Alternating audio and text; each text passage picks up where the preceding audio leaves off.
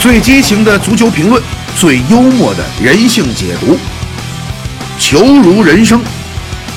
我是董路，欢迎收听老司机聊个球。黄宇超，他有与众不同的东西啊！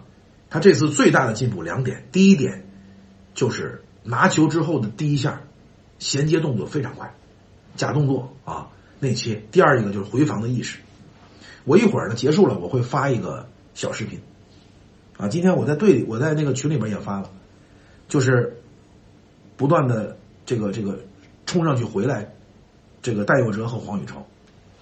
所以他们两个未来在十一人制当中是百分之百可以踢上不错的比赛，就是啊，如果你再碰着一个喜欢三五二五三二转换的教练，那就厉害了。这哥俩，这哥俩就是姜志鹏啊和张林鹏啊，真的，我不骗你，就一个姜志鹏，一个张林鹏，就是黄宇超跟戴佑哲。小戴再把头球练练，是吧？再把左脚练练。李显文呢是大家非常关注的一个队员，因为这是中国足球小将早期的这个队长 F 四成员。呃，这次呢，应该说他表现的也是非常不错的，啊，非常不错。那个漂亮的进球也好，还是说是给邝少雷的手术刀，他变得更加硬朗了，应该是很不错的。当然，尤其是是在这个对塔勒戈纳那场比赛，一个空门不进之后，也的确呢，就是。他也很沮丧，但是紧接着第二天就能够振作起来，然后在排位赛当中呢，呃，多次上场表现的也是不错。显文什么都不缺，啊，显文什么都不缺，就是再多一份这个这个这个胆量啊，敢于抗衡啊，他不会铲球，这是他他未来最大的障碍。在他不会铲球之前，我不会让他。更多的出现在对对对阵巴萨，或者是对阵强敌的比赛当中，因为我知道你不会铲球，你会死的很难看，你会你会非常难看。与其那样，我把你送上火坑，我不如呢保护你，让你去踢难度更小一点的比赛。但如果说你敢铲球，我就敢我就敢让你上。啊，对西班牙人有一个有一个球。是吧？对手从他身边一晃就过去了，那个球要换成南子勋、王子轩、孔令荣，肯定下地了。但是他没有下，啊，所以这一点是他必须要超超越的，啊，否则的话，大概其也就只能在这排位赛这种比赛，反正上去尽情的表现。但是要明白，你要是球员的话，一定要打更高水平的比赛。更大的这种大赛是吧？然后小杜呢，应该表现的也不错，但是第二场崩溃了，这个这个另当别论啊。小孔也表现的不错，也是第二场崩溃了啊。江景琦呢，整体来讲呢，不是最佳状态，但是也是很努力的。他现在最大的问题就是他需要转身，他需要学会转身，但是他本身又转身又是慢啊，所以呢，他需要超越的东西，如果一旦超越了，他将在中场无所不能啊。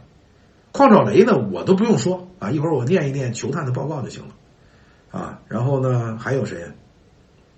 毛永斌，呃，整体还行，但是就这么一两次失误吧，他还是觉得投球烫脚。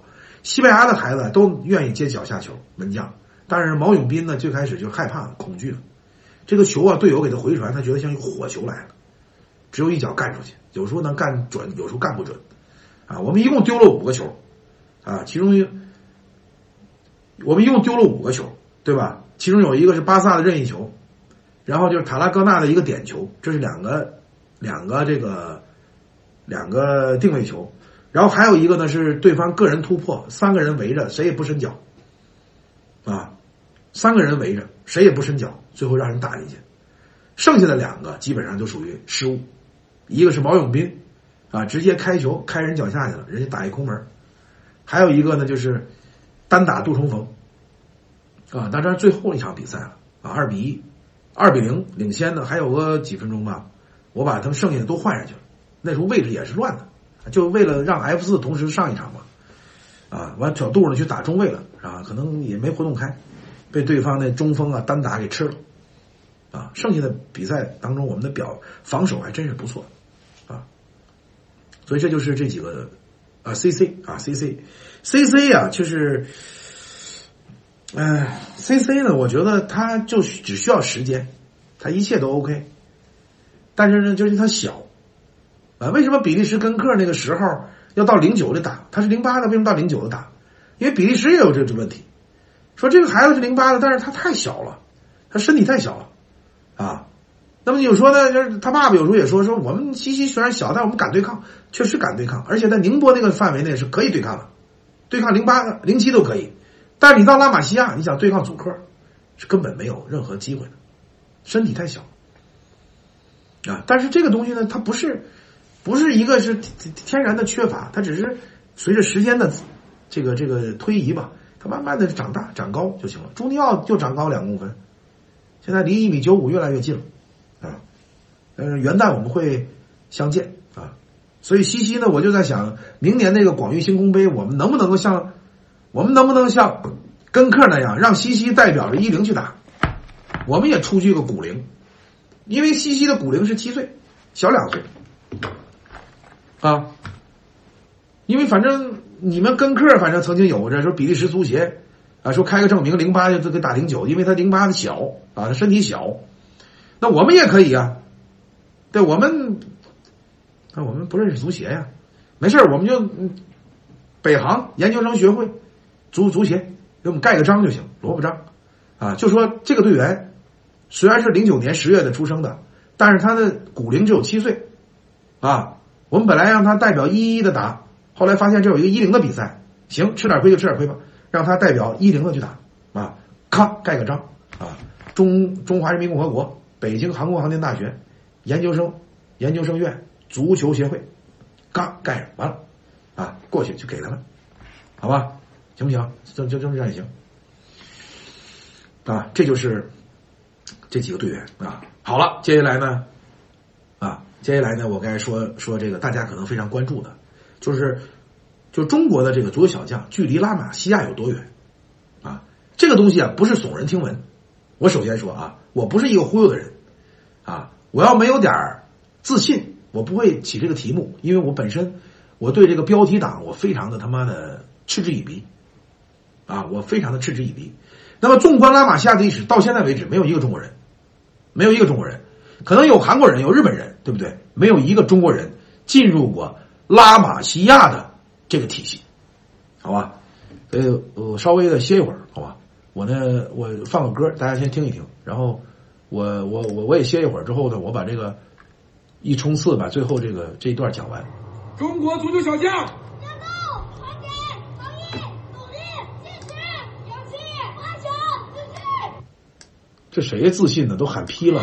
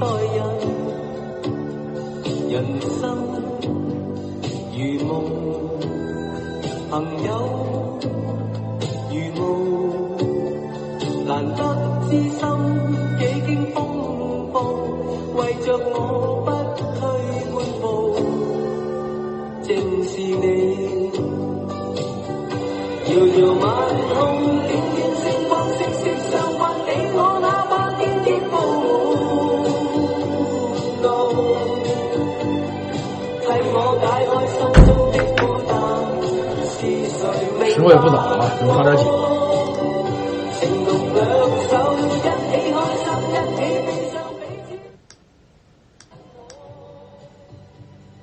那么在在这个整个的比赛结束之后呢，这个皇马的球探，也就是这个这个这个一个一个协一个也是一个足球协会的一个主席，他过来跟我说的第一句话，他说呢，他说我看到的是一颗雄心。我我我没没太明白，我说这是什么意思？一颗雄心呢？他说我注意到你们排位赛当中进球没有庆祝。我我还我以为我说我说我说也可能是我们的中国孩子就是这样。他说不，他说因为我能看到你们有一颗雄心。他说我我包括你没有庆祝，包括孩子，他认为说你们告诉我你们不应该在这个位置上，而事实上我也我也认为你们是不应该打这个排位赛，你们应该在这块场地。那么如果你看了这个比赛，你就知道邝兆雷。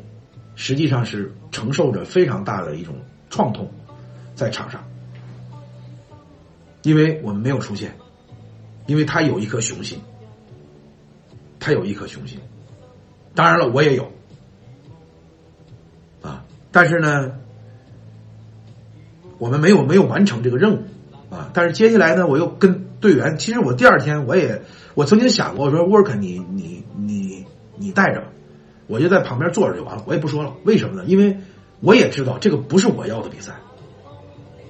但是我后来我就说，我就告诉我自己，就说，虽然说我们没有没有没有进入这个上半区那个比赛，我说，但是我一想打巴萨打的也挺好，人生啊无常，我说得接受。那么呢，把这三场球啊拿下来，因为这个这个排位赛一出来啊，第一场我一看就个兴趣班。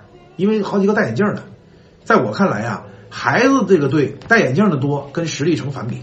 你相信我，啊，如果这个队七个人有三个戴眼镜的，这个队肯随你随便踢，没问题啊。但是呢，打完了之后，接下来打第二场、第三场，其实他们都是巴萨加泰罗尼亚地区的每一个小组的第一和一个小组的第二，他们俩在小组赛是一个队，是一个组。跟西班牙人还跟另外一个队啊，这四个是死亡之组，啊，相当于是谁呢？英格兰、克罗地亚、法国、意大利，这哥四个分在一个组啊。你最后你说没出现的，你甭管是谁，他其实都挺厉害的，但是呢，我觉得我们排位赛的后两场完成的还不错，尤其是第二场，尤其是第二场，三比一那场，应该完成的非常不错啊。那么，首先来讲呢，皇马的球探，这个曼努埃尔先生，他对于中国足球小将确实给了非常积极的评价。他的儿子呢，是主要负责这个具体的赛事的这个操持。那么，直到昨天夜里，也就是说西班牙当地时间昨天夜里，北京时间今天早晨，他还在跟我微信来聊，啊，说这支队伍是非常有希望的一个队伍。有有几有几个队员，有几个队员是非常有希望的，啊，直到直到今天不是客气，我们中国人呢，因为有的人跪久了，站起来挺不容易的，得扶着墙站起来。我想告诉你，就是不管以前中国足球受到了什么样的看待，但是我只是想告诉你，这一次在西班牙，中国足球小将所能够赢得的肯定，不是客套，不是客套。很简单，就是两个比分：巴萨一比零，中国足球小将；巴萨六比一，皇马，就完了，就足够了，就足够了，就这两个比分就足够了。然后呢，这个整个赛事的第九名，你以为说第九名怕什么？前面有八一个外来的中国队，能够在这个强手如林的这个这个比赛当中，最后干掉这个。一呃，干掉这个这个这个呃，是一超级联赛一个组的第一名和第二名，所以你相信啊？如果没有这些，我现在已经被击倒了。如果没有这个来自国外的专业人士的充分的肯定，我已经被击倒了。这就是为什么说这次特别奇怪，就是我们呢在国外呢赢得了极大的赞誉、赞赏、关注。赞美，但是在国内呢，球迷可能还可以，但是呢，从专业界角度来讲呢，就评价极低。你说这个奇现象奇怪吗？这个现象是不是挺奇怪的？墙里开花，墙外开不是墙里开花，墙外香啊！当然了，我说的只是一部分的了其实你看，像很多的业内人士，也是给了我们很高的评价，包括吴导、吴老啊，吴老在我这发车之前刚发一个微信，我我就感感慨，我说吴老，我说如果当时你要在场在场边哈，我说可能您帮我会会会做很多正确的决定啊。然后吴老也说，呃，已经很不错了，因为你别忘了，我们确实是来自来自足球的欠发达地区，对吧？我们在足球世界里面，可能连泰国都不如。就泰国来中国，和中国去西班牙，你说哪个更差距更大？那肯定是中国跟西班牙差距更大啊！尤其是民间的，如果要足协的，这单说了是吧？后勤保障都可。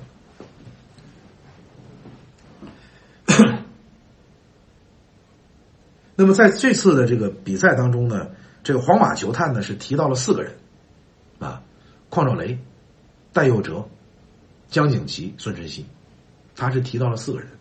他对这个四个人的评价呢，那邝兆雷他就不说了吧，他很速度很快。他跟我说，他说你们距离征服巴萨乃至征服世界就差另外一个邝兆雷，就他跟我说的。他还开玩笑，他说你能不能说服他父母再努一把力？我的意思就是说。就是那个，他的意思就是哈哈一乐。他说：“这个再生一个啊，再生一个。”然后呢，戴佑哲是他非常看好的啊，戴佑哲是他非常看好的。他说：“这个十六号非常好。”江景琦他说也很看好，虽然说可能这个第二场状态不好，但是他的这个大局观呢啊和他这个对抗这个属性，但是他说欠一些灵活。孙晨曦他就说，他需要时间，他已经知道怎么踢球了，但是他他的身体跟不上，啊，这是他提了四个人，然后呢，呃，徐许的爸爸，呃，给我联系了一个巴萨球探，啊，巴萨球探原本呢就是想做五个孩子的这个这个报告，啊，但是他说五个孩子一一场比赛看看不过来。他说：“我得请个助手。”我说：“行，三百三百欧元，啊，三百欧元。但这笔钱最后是徐宇他爸出的。我让班尼怎么给徐宇他爸，他爸都不收。啊，老徐啊是一个非常他妈厚道的人，啊，就是他三百欧元他给转了。他说没问题，你来吧，你你给我，你你给我来给我看看。就这样，那个巴萨那个球探来了，做了非常非常详非常详尽的报告。然后呢，我跟他做了交流。”欢迎关注乐博足球官方微信公众号，后台留言您的足球观点，和老司机一起探讨足球心得，与亿万球迷一同分享。让我们一起聊个球吧。他呢，首先呢，首先呢是这样，他告诉我，拉玛西亚选人的四个标准，啊，这个大家可以对照一下啊。拉玛西亚选人的四个标准，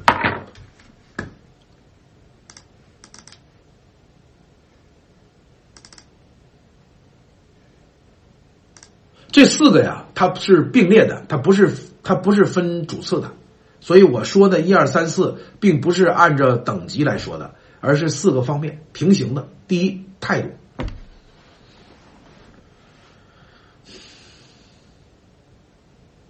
态度。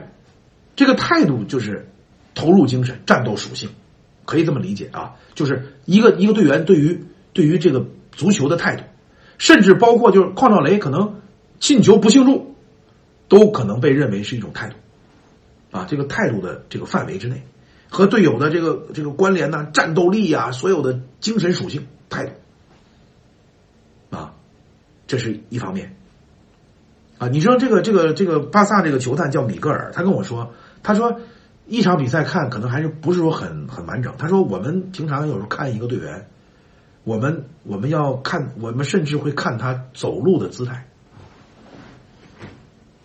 这个我是第一次听说，说走路，说你要跑步姿态，我的理解，走路的姿态都会被详细的球探报告记录。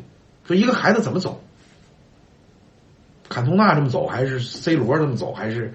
梅西怎么走，就是各种各种这个状态啊。第一是态度，大家记一下啊，态度。第二一个呢是速度，速度。这个速度就是说，实际上是是活动能力，我可以这么理解吧，就是活跃程度、活动能力、速速率，就是基本上实际上是个运动能力。就是你看这个这个队员他在场上是这样，是这样还是还是这样，明白吗？因为这个速度不仅仅是跑的节奏，还有还有这个活动活动啊范围啊，这这这这这啊，就这武侠片吧，还是还是啊速度。第二、第三一个呢，就是第三方面是技术啊技术。这技术呢，就传接带射了，对吧？那你说伊内斯塔、哈维，那肯定是技术绝绝绝绝对棒，对吧？这个就就属于这种技术吧，啊，这个脚底下呀，传接带射嘛，啊，基本上这这是技术，包括当然也包括防守技术，对吧？但是防守技术可能里边态度啊，这个都裹在一块儿。第四一个方面呢是理解能力，其实就是阅读比赛的能力，就是他在比赛当中不同的情况，他对于这个比赛的理解，该回防了。该插上了，该传球了，然后，然后这个这个过来协防啊，拉回来呀，出来出接呀，还是说该后插上了？就是对比赛的理解能力，这是拉玛西亚的四个标准啊！我不知道我说没说清楚？态度、速度、技术、理解能力啊。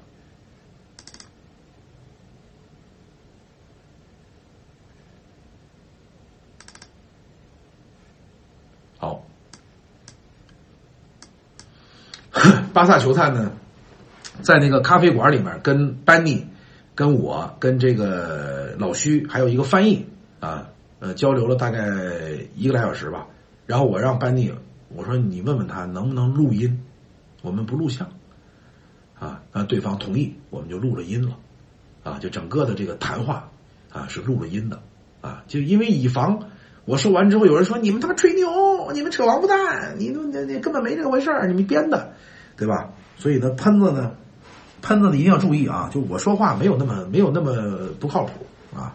我我要不靠谱，我能坐在这儿坦坦的说这件事儿吗？对吧？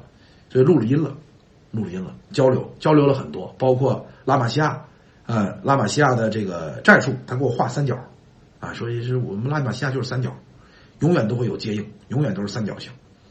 然后他甚至也跟我说说哪个队员哪个队员他在什么七人制他应该打什么位置，然后他在十一人制他可以打什么位置，然后他告诉我拉玛西亚选人的四个标准，然后告诉我在中国，呃，踢踢塔卡到底跟中国足球应该怎么样一个一个一个一个一个一个一个衔接，啊，就怎么样一个结合？说你们你们完全照抄不行，啊。因为他有一些朋友，他也来过上海，在上海普陀，跟上海普陀足校可能还还做过一些调研呐，或者是执教的这个工作。他非常了解，他有点了解中国人，他不能说非常了解，但他接触过，他的一些朋友在中国执教，啊，中国有八国联军的教练，啊，所以他就跟我说，他说中国人不能完全踢踢卡卡，啊，说你来拉玛西亚，你就是你学拉玛西亚这一套，如果全盘的照抄是不行的。这一点跟我说的、跟我想的一模一样，啊，一个西班牙人能意识到的。然后我们现在有很多的青训啊，拿踢塔卡当当挡箭牌啊，当当圣旨，当当唯一能够体现层次的东西。这时候在老外人认为你们不能这么干，哈哈，是吧？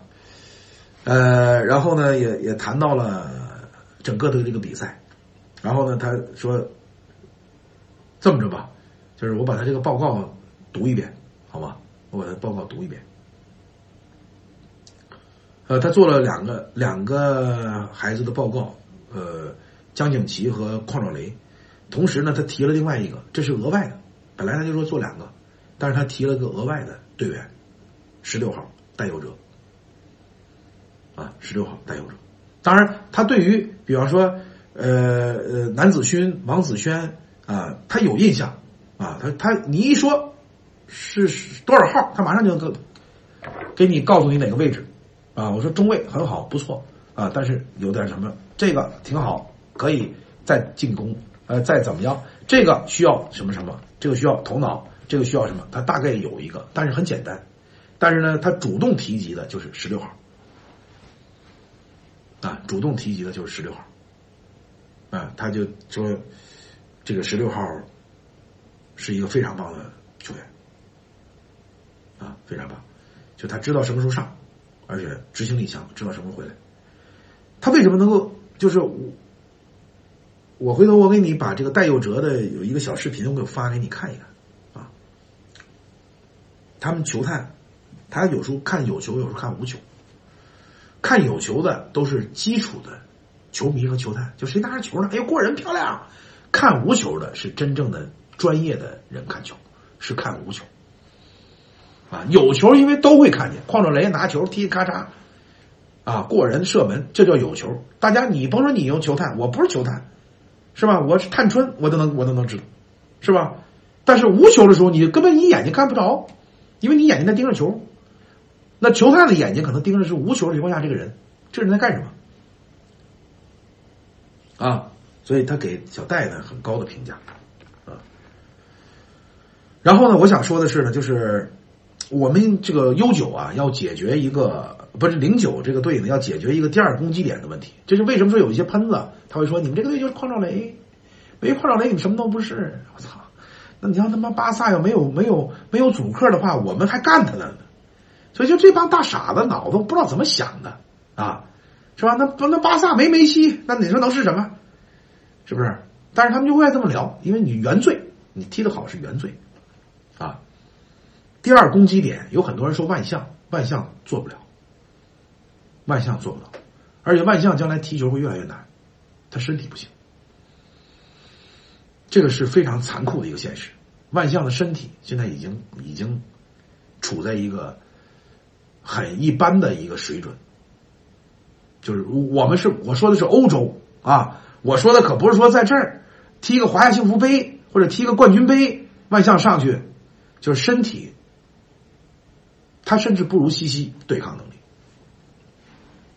所以万象的这些粉丝，你们可能会有点失望。但这个东西就是正常的，竞技体育没有什么，你能打就打，打不了就打不了。这东西你有什么呢？对吧？他不是说是我现在我们的目标因为比较高，我们是要挑战世界豪门，在这个目标之下，那么万象可能要想超越的东西会比较多。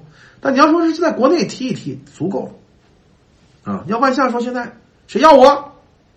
那恒大、富力、华幸福、长春亚泰、那绿城，那都都得打打破脑袋去要他，就身体，这是他不是说说你脑子或者怎么着，这个不是是身体，是身体，就万象的身体现在没有没有像他刚出来时候那样的一种优势，现在没有了，大家都长起来了。你看黄宇超这身体，你看孙晨曦。就身体这一块对于万象来讲是最大的问题，啊，所以我要跟他妈妈商量商量，他吃的这饮食，他还不，他也不好好吃饭，所以这东西都是自己自己自己给自己这个这个埋下的祸根，不好好吃饭，吃零食，不好好吃饭，这不好好吃饭怎么弄？魏魏子轩也是，所以魏子轩的身体优势也在变小，没有身体真的不行。没有身体真的不行，你这次一去看你就能明白了。没有身体打不了比赛，怎么打？那种对抗情况下怎么打？打不了啊！所以呢，中国足球小将的第二攻击点呢，一定是边后卫，而不是边，而不是前锋。这就是我比大多数人高明的地方啊！我一说第二攻击点，你们就直接想到的是老二、万象、魏子轩。另外，你们想的是一另外一个前锋，对不对？因为我们跟我们跟高手在打，我们打不了两个前锋，可能吗？一共就这六个人加一门将七个，我们设计俩前锋，疯了吧？早死了吧？只能是一个边后卫，瞬间插上啊！因为七人制有的时候边后卫也是边前卫，所以呢，你不能够就是前面有一个矿兆雷，另外一个攻击点，因为中场那个人也上不去。也很难。你看江景琦除了定位球和远射，他能够给对方球门制造威胁，反击当中他上不去，为什么？因为他的重心也靠后，他的位置也靠后，在这种状况下，打打打巴萨只能靠黄种雷的反击断球。那么有一天我们如果能够解决一个边后卫的助攻问题，就另外有一个边后卫能够承担起第二攻击角色，弱侧高速上去，这边能打过去。所以这个角色呢，从目前来看，戴有哲在右路，黄宇超在左路，是是比较可行的。当然，黄宇超前提是身体还得长，啊，就这个小身板反正难点虐虐菜没问题，啊，你看啊，我们将来会在国内啊，只要是跟大差不差的队伍来打，我们就会有一种新的战术，啊，我现在已经想好了，啊，我的阵型是幺幺三幺幺，啊，幺三幺幺，有点像个陀螺。啊，幺三幺幺，没有人打这个，没有没这国内没有人打，啊，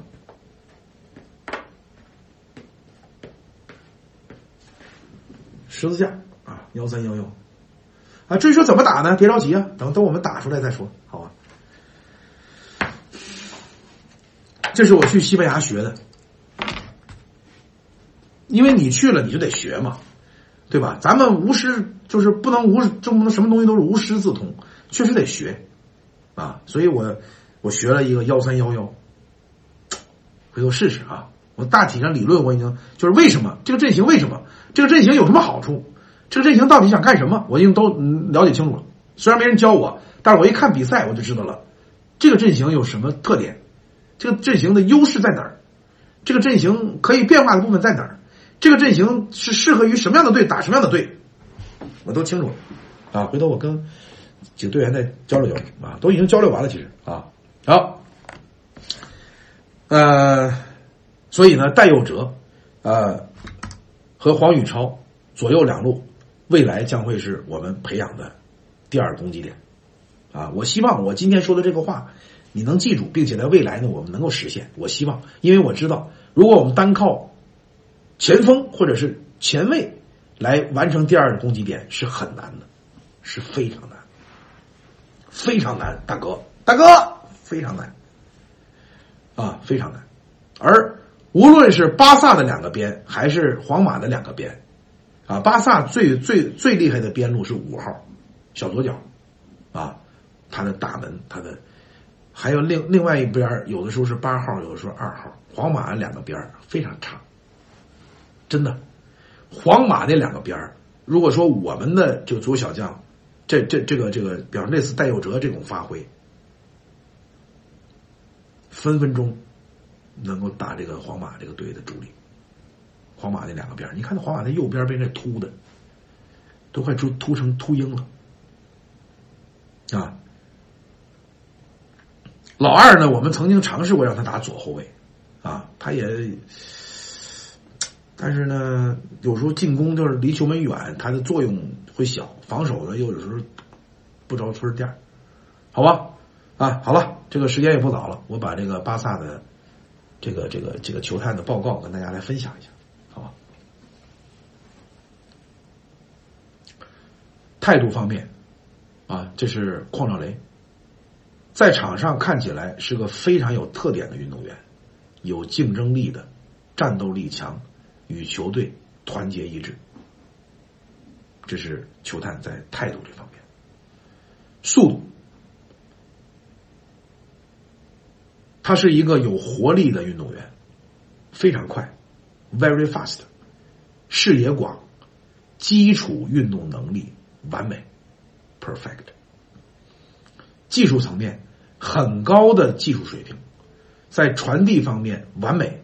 并且在比赛中精力充沛，两方面的统治者，很好的终结者，就他用一个统治者和终结者。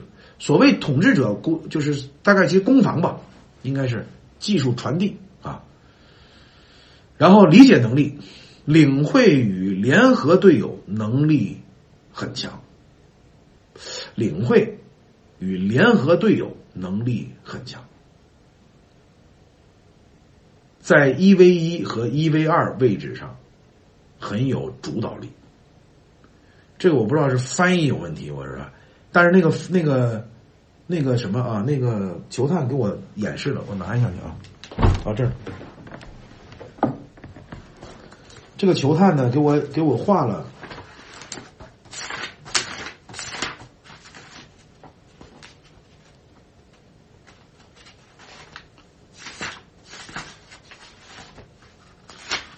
给我画了个位置，他又画了个阵型。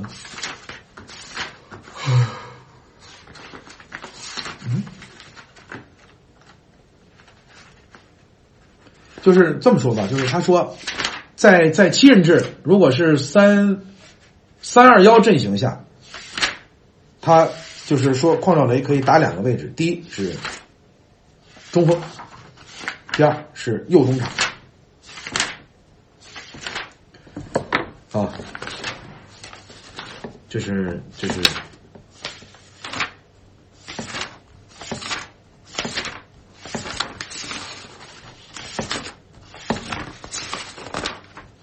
咋回事呢？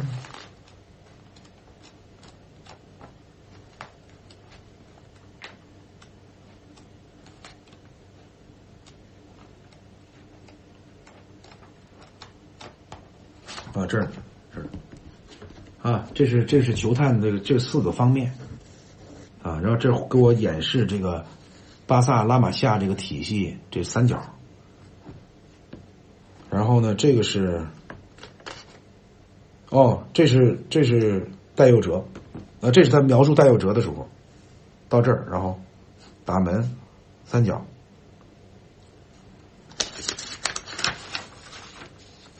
这是画矿兆雷的时候，哦。这是画的矿兆雷啊，就说他可以打这个位置和打这个右后卫位置，就这两个位置，三号，然后六号、四号、五号、二号和七号，啊，在他看来，他认为呢，矿兆雷可以打七号，可以打二号。那么你问我了，说这他说的这个是哪个队啊？他说这个队是哪个队？你猜？啊，这是邝兆雷啊，然后呢，这个江景琦啊，江景琦，江景琦呢是这样，他理解方面呢是可以很好的参与比赛，变换不同的位置，是比赛中不错的统治者，这个评价已经很高了。也就是说呢，他对于比赛的认识和理解这个层面上，技术层面人球结合很好，动作的实施者和很好的。和很好的终结者，是很好的破门石，啊，这个反正这个这个这是可能是翻译过来吧，这个这种这种词汇都是挺挺挺挺奇特的啊啊，态度方面在挑战与决斗中很有竞争力和雄心的队员，并且能为队友持续稳定的提供支持，给予帮助。这三点艾瑞克其实也很完美，但是第四点，速度方面。是这样，是一个在长距跑动和运动能力（括号转动与支持方面缓慢，但位置感非常的久远）。就是其实艾瑞克差的就是速转身启动，但是他位置感非常好，所以在速度这方面呢，他只能是一个目前来看是一个比较比较大的一个瓶颈。就你会发现艾瑞克。他，他启动那一下，他确实是相对来讲，或者转身那一下，所以转动和支持，他所谓这个支持，我感觉就是这个支持应该是他不是支持，是是运动能力，就是启动那一下啊，转身转身的半径，你看这个王子轩那个小转身，小腰一拧，是吧？邝兆雷那个转身。啊，黄宇超那个转身，他这个变相的能力是瞬间的，唰唰，是吧？艾艾瑞克是唰唰，啊，呃，邝少雷就是唰唰，啊，连接嘛，就一转身嘛，唰唰，主客也是唰唰，艾瑞克就是唰唰，啊，所以这就是两个队员。那么是这样，就是说，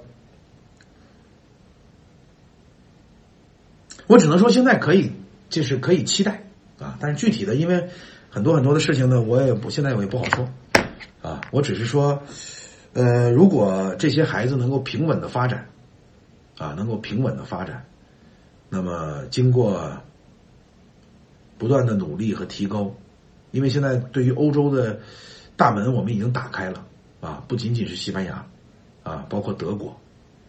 所以我再重申一遍呢，中国要想出一支队伍非常难，但是如果能出几个球星，啊，哪怕是洲级的就可以了，不用世界级的。另外一个呢，就是我想再次再次表达，就是虽然我热爱中国，啊，这是我的祖国，但是单就足球而言，我认为这个土壤上短时间内很难出真正的高水平的球星。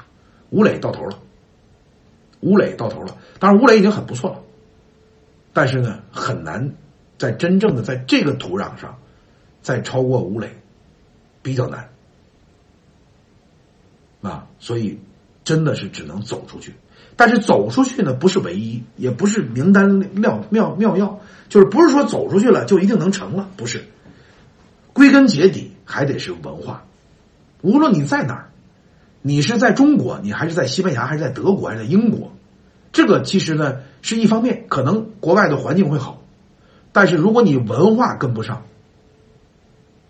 制约中国球员真正向上档次档次再迈进的，其实除了环境因素、平台，还有就是文化啊，文化。这个文化不是说文化课，不是数理化，啊，什么语外政，不是不是这个，是真正的人生的一个理解，一个参透。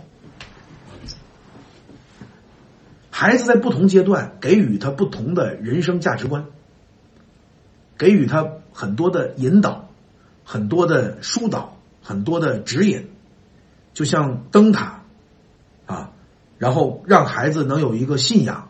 让他在青春期能够平稳的度过，让他不断的把足球真正当做自己的伟大的一个事业和梦想去追求，让他能够免受一些干扰，让他能够更加积极、健康的、阳光的去成为一个。各位乘客，今天的列车到站了。如果您也关注足球、热爱足球，欢迎下载喜马拉雅 FM，订阅乐播足球频道，收听老司机聊个球。也可以通过微博关注我，获得更多的有趣有料的足球评论。我是董路，路是套路的路，这条路刚毅。